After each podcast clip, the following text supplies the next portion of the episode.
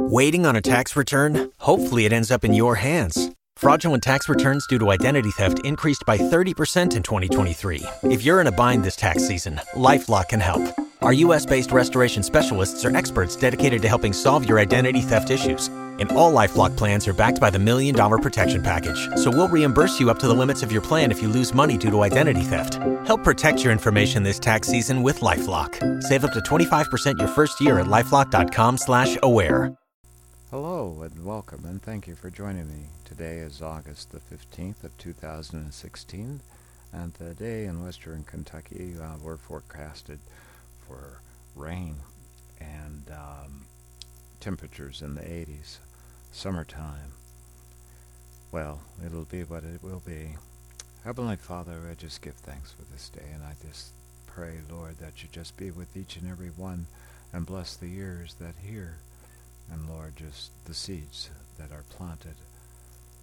And Father, I just pray for those that are are hurting at this time, at this moment, Lord, whether they are or their loved ones or people around them, Lord, I just pray that you extend a grace of mercy and love and peace and calm and healing where it is needed. And also, Heavenly Father, I pray for our nation. Lord, during this political season, the rhetoric is harsh. The matters, the things that we face are grave.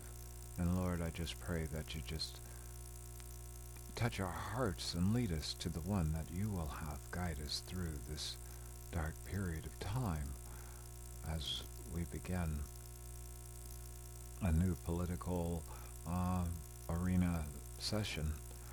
Lord, I just pray that you just be with us as a nation and may we become repentant upon and rely upon you and not our own because you are the one who established this great nation, dear Lord, through men that loved you, trusted, and obeyed.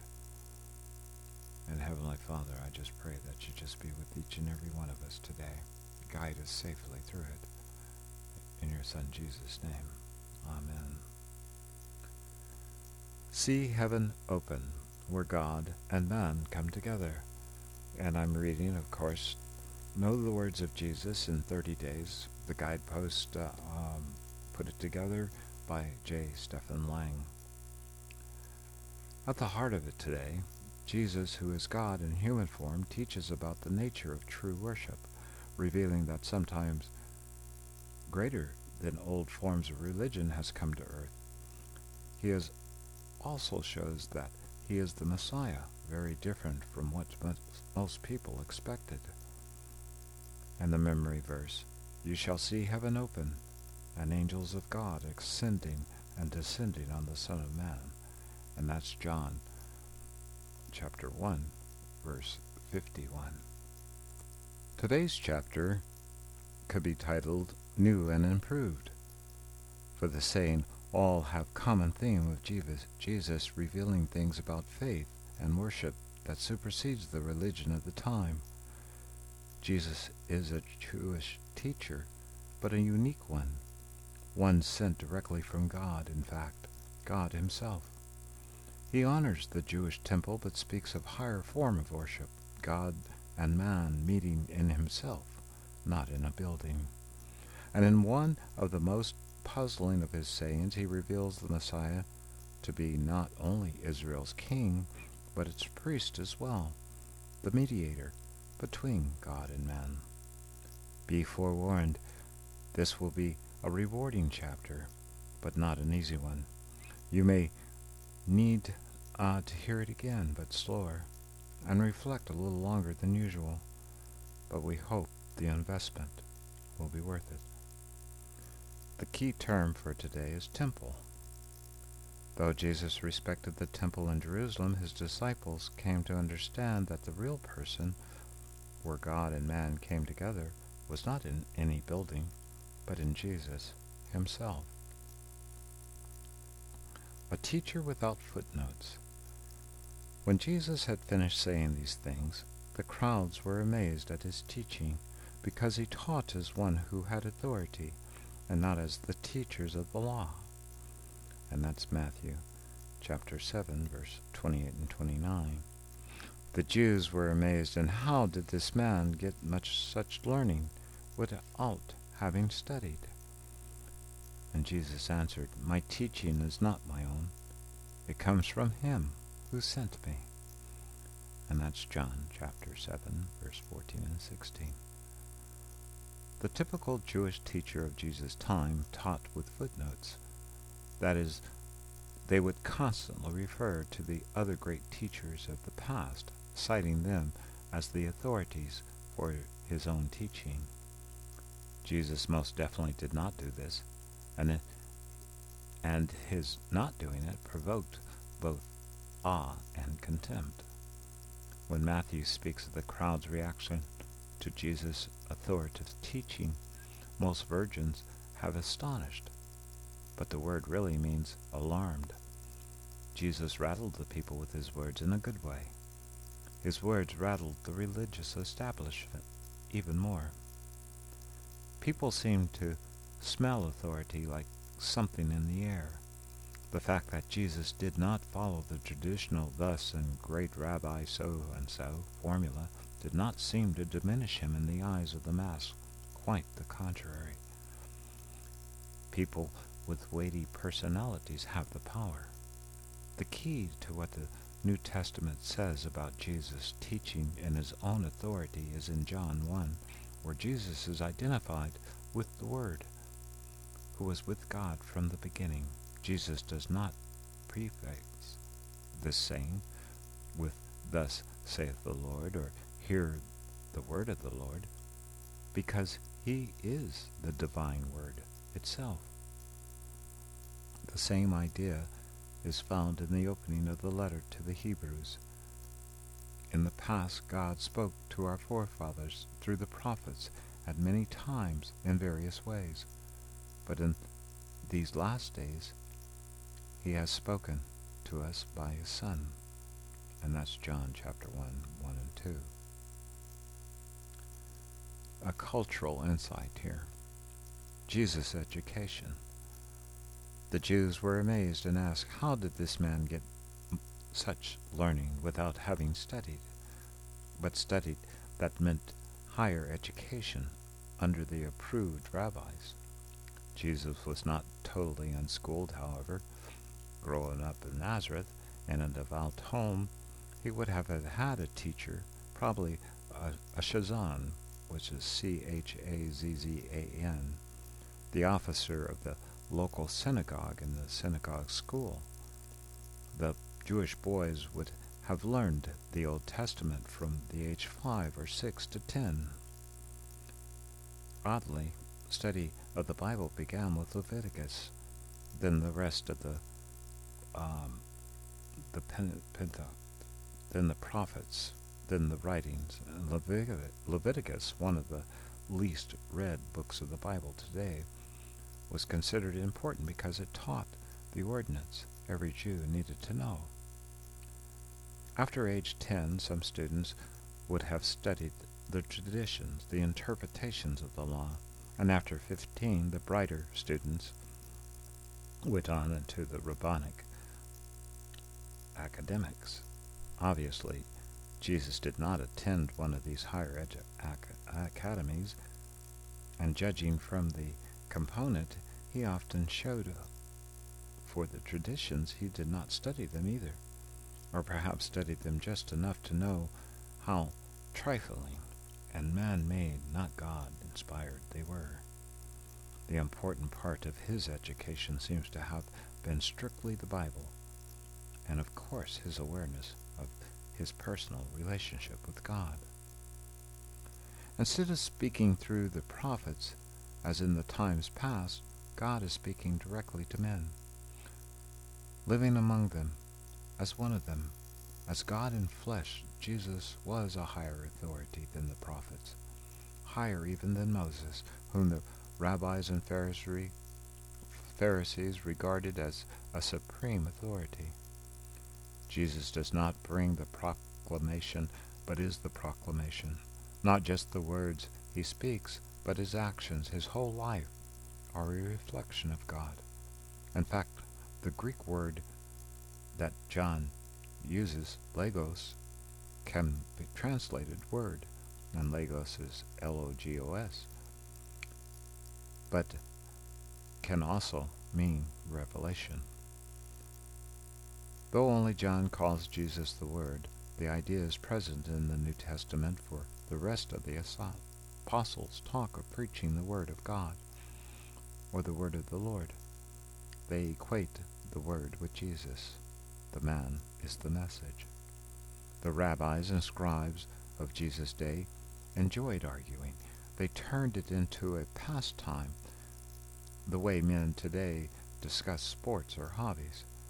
But there was an urgency in Jesus' ministry that did not allow for such frivolity. He had a job to do. State the truth and let the chips fall where they may. When he responded to questions from the Pharisees and scribes, he used their question as a springboard to further teaching. He did not get into the game of public debate, for he had men's salvation on his agenda. In his great Sermon on the Mount, Jesus very clearly and deliberately departed from the traditions of the rabbis and scribes. He was speaking not as one of them, always citing earlier rabbis and their opinions, but as one revealing directly the will of God. A scribe always appealed to earlier tradition and showed his own teaching was in harmony with it. Jesus repeated, But I say to you, is an alarming break with the tradition. Jesus was given his commission to preach not by the scribes, but by the Father. He did not footnote his teachings except by occasional quotes from the law itself. He went to the written law given by God to Moses on Mount Sinai, eliminating the middleman, the dozens of rabbis with their contradictory interpretations and mass of regulations.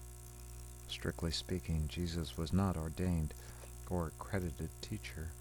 There was a form of ordination of rabbis at which three other previously ordained persons had to be present. An ordained rabbi was officially given the title rabbi, meaning teacher, and in legal disputes his judgments were binding. Obviously, not all rabbis were given this official recognition. Jesus himself was called rabbi, but never was given official recognition by the establishment. The leader sees Jesus as an outsider, one who did not pass through the school of the rabbis. The rabbis assumed that if anyone displayed wisdom and insight, he had to have studied with them. The Jews were amazed and asked, How did this man get such learning without having studied? And that's John chapter 7, 15. The answer was from God. This lack of accreditation by the Jewish establishment did not bother the first Christians, who saw Jesus as having authority from God, not from any human agency. Great as the law of Moses was, sometime greater had been given to man. The law was given through Moses. Grace and truth came through Jesus Christ. And that's John chapter 1 verse 17. Jesus has been found worthy of a greater honor than Moses, just as the builder of the house has greater honor than the house itself. And that's Hebrews chapter 3 verse 3. In Acts 4:13, the apostle Peter and John will both be referred to as flagramente uneducated by the authorities. In the mysterious ways of God, the uneducated and unaccredited are often much closer to God than the wise and the scholarly are. The heaven and earth connection. Philip found Nathanael and told him, We have found the one Moses wrote about in the law, and about whom the prophets also wrote, Jesus of Nazareth, the son of Joseph. Nazareth? Can anything good come from there? Nathanael asked. Come and see, said Philip. And when Jesus saw Nathanael approaching, he said of him, He is a true Israelite, in whom there is nothing false. How do you know me? Nathanael asked. And Jesus answered, I saw you while you were still under the fig tree before Philip called you. Then Nathanael declared, Rabbi, you are the Son of God. You are the King of Israel. And Jesus said, You believe me because I told I saw you under the fig tree? You shall see greater things than that. I tell you the truth. You shall see heaven, heaven open, and the angels of God ascending and descending on the Son of Man. And that's John chapter 1, verse 45 through 51. In this episode, Philip, one of Jesus' disciples, finds his friend Nathanael and tells him he has found the one that Moses and the prophets foretold that he is the Messiah. Nathanael's sneer about Nazareth reflects the belief that the Messiah would definitely not come from anywhere in Galilee. Nazareth, the town where Jesus grew up in, is often thought of as a secluded, unimportant backwater, but in fact one of the great caravan routes passed by it, and Jesus would have been seeing people of all tribes in its streets. So Jesus' upbringing was not as provincial as people imagine. However, Nathanael's opinion of the town was probably typical. Though Nathanael's first words strike us to be catty, he is good and decent man at heart, as Jesus perceives when he calls him a true Israelite, and whom there is nothing false. Nathanael, like all devout Jews, thought of himself as an Israelite, his nation and people as Israel. Jesus almost never referred to themselves as Jews, which was essentially a Gentile word. Calling Jesus King of Israel was high praise, for the Jews of that time would have been called their king by the name if they had one, and they would not have called him King of the Jews the title that the Romans placed on Jesus' cross, and also the official title of the despised King Herod. Clearly, Jesus and Nathanael impressed each other. Jesus saw, in some supernatural way, Nathanael sitting under his fig tree. This made a deep impression, but obviously something else was at work. Nathanael, the true Israelite, sees immediately what most others could not. Jesus is the man sent from God. This is the first instance in John's Gospel of Jesus using Amen, Amen to introduce a pronouncement. It occurs 25 times in John and literally is truly, truly, meaning the words following are of uttermost seriousness. Used for emphasis, it could easily be translated Believe me. The present translation has, I tell you the truth. Jesus promised Nathanael that he and other true Israelites will see the angels of God ascending and descending on the Son of Man himself. John first readers would have known Jesus was referring to the Bethel episode in Genesis 28, where the patriarch Jacob camps out for the night and has his famous dream of the stairway to heaven with the angels going and coming up and down on it. More important, he heard the voice of God promising him the land on which he was sleeping and the countless descendants. A character close up here, Jacob in the Gospels. The patriarch Jacob was the grandson of Abraham, son of Isaac, and twin brother of Esau, whom he tricked out of his inheritance. The Jacob saga in Genesis presents Jacob as a bit of a rogue, but he has many adventures mature him, including his famous dream of the stairway to heaven, and that's Genesis 28, and his equally famous wrestling match with an angel of, or God, in which he receives a new name, Israel meaning struggles with God. Through his twelve sons, Jacob became ancestor of the twelve tribes of Israel. In Luke 1, chapter 33, the angel Gabriel tells Mary that she will bear the divine Son who will reign over the house of Jacob forever. His kingdom will never end. The Gospels make it clear that his kingdom is a spiritual one, not a restored kingdom of Israel, which most of the Jews prayed for. In Jesus' encounter with the Samaritan woman in John chapter 4, the woman asked Jesus, Are you greater than our father Jacob? Clearly, the answer is yes, for the Gospels take pains to show that faith in Jesus is what matters, not physical descent from the patriarchs. Worth remembering in our English New Testament, the Greek name Lakobos, L-A-K-O-B-O-S, Jacob, is rendered James.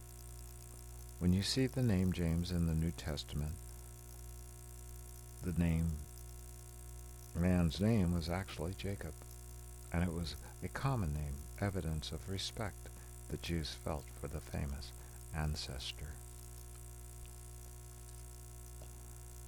Finally, God promised Jacob, I'm with you and will watch over you wherever you go. And that's uh, chapter 28 and 15 of Genesis. The Jews were found the Jews were fond of this story from Genesis since it reaffirmed God's promise to Jacob's grandfather Abraham, promises of both land and descendants. But in John's Gospel, Jesus presented as something greater than Abraham, Jacob, and the other great men of Israel's past. When Jesus tells Nathanael that he will see angels of God descending and ascending on the Son of Man, he is saying that the past promises to Israel are being fulfilled in himself. Jacob had only a fleeting dream in which he saw a stairway to heaven and heard the voices of God. But in Jesus, God is in fact present among men, living as one of them. Jesus comes from heaven, lives as a man, and ultimately returns to heaven. The angels symbolize communication. Heaven and earth are connected, not separated. The fact that the Son of God is also the Son of Man is important. Heaven and earth divine, and heaven meet in Jesus. This verse is one of the few places in the Gospel that depicts Jesus as the mediator between God and man, heaven and earth. Paul may have had his verse in mind when he wrote that there is one God and one mediator between God and men, the man Jesus Christ. And that's 1 Timothy chapter 2 verse 5. A stoneless temple. Then the Jews demanded of him, What miraculous sign can you show us to prove your authority to do all this? And Jesus answered them, Destroy this temple, and I will rise it again in three days. But the temple he had spoken of was his body. After he was raised from the dead, his disciples recalled what he had said. Then they believed the scripture and the words that Jesus had spoken. And that's John chapter 2, verse 18 and 23, or 22. John's account of the cleansing of the temple, Jesus driving out the money changers, not near the end of Jesus' ministry, as in the other Gospels, but at the beginning, were the possibility two different instances, or just one. And John chose to place it differently in the narrative. Or did the other Gospels place the event in the last week of Jesus' life because it seemed to fit the story of growing hostility to Jesus? We can't know for sure, but it is interesting that in John, the act relates to the demand of the Jews, meaning the religious leaders, for a miraculous sign to back up Jesus' authority to cleanse the temple. His answer must have startled them, for clearly they took great pride in the magnificent temple, even if they detested the man, Herod, who was responsible for its splendor. Work had been going on for 46 years and would continue for many more. The Jews were right to take pride in the building and the fact that Jesus did not want it used as a marketplace proves he respected its spiritual purpose. But in all the Gospels he proposed, he proposed its destruction, knowing that the relentless, the restlessness of the Jews under Roman rule would eventually erupt into open revolt, and the Romans, knowing what the temple meant to the Jews, would destroy it completely. John's Gospel was probably written in the 900s or 90s, and the destruction of the temple was in the year 70. So, his re- readers would have known that the whole system of the temple priest and sacrifices had been swept away, never to return. But to Jesus' followers, this was not important, for no temple was needed as a meeting place for God and man. They met in the man Jesus. Before the physical temple was destroyed, the greater temple, Jesus' body, was destroyed, but raised to new life. We see in Acts that Christians, even those who continued to worship in the temple, saw it as unnecessary, as Paul said in one of his sermons. The God who made the world and everything in it is the Lord of heaven and earth and does not live in temples built by hands. And that's Acts chapter 17, verse 24. The Jews asked for a miraculous sign. Jesus not give them one at the time, but promises one even greater than they expected. He will destroy the temple and rebuild it in three days. As so often happens in John, Jesus' listeners misunderstand him, taking his word literally. He is not speaking of the literal temple, which has become a marketplace, but of the real meeting place of God and man himself. The meaning here is the same as in the words to Nathanael about the angels of God descending and ascending upon him. Jesus is where heaven and earth, God and man, meet together. At his trial, his words about the temple would again be taken literally and used against him, for the false witnesses say, We heard him say, I will destroy this man-made temple, and in three days will build another, not made by man. And that's Mark chapter 14, verse 58. Dying on the cross, he hears the mocker saying, You who are going to destroy the temple and build it in three days, save yourself. And that's Matthew chapter 27, verse 40. John chapter 2, verse 22 indicates an important part of the gospel story. So much of what Jesus said was not fully understood until after the fact, after his crucifixion and resurrection had opened the disciples' eyes to the deeper meaning of the words and deeds. Throughout the gospel, the disciples proved themselves amazingly slow to understand Jesus. Untempled worship. Believe me, woman, and a time is coming when you will worship the Father neither on this mountain nor in Jerusalem. You Samaritans worship what you do not know. We worship what we do know, for salvation is from the Jews. Yet a time is coming, and has now come, when the true worshippers will worship the Father in spirit and in truth. For they are the kind of worshippers the Father seeks. God is spirit, and his worshippers must worship in spirit and in truth. And the woman said, I know that the Messiah, called Christ, is coming. When he comes, he will explain everything to us. Then Jesus declared, I who speak to you am he. And that's John chapter 21, verse 26. We will continue reading See Heaven Open on Wednesday. In the meantime, have a blessed day. Be kind to one another. And if you have an opportunity to reach out and help someone, do so. Do in faith. Heavenly Father, I just give thanks for this opportunity to share these words. And Lord, I just pray that you bless the ears of those that hear. And for those that do not know you, may they come to know you, dear Lord. May seeds be planted. For Heavenly Father, you are truly great and awesome. I love you. I love you. And I just give you all the praise and thanks in your Son Jesus' name. Amen. In the meantime, have a great and glorious day. Be blessed, and we will see you Wednesday.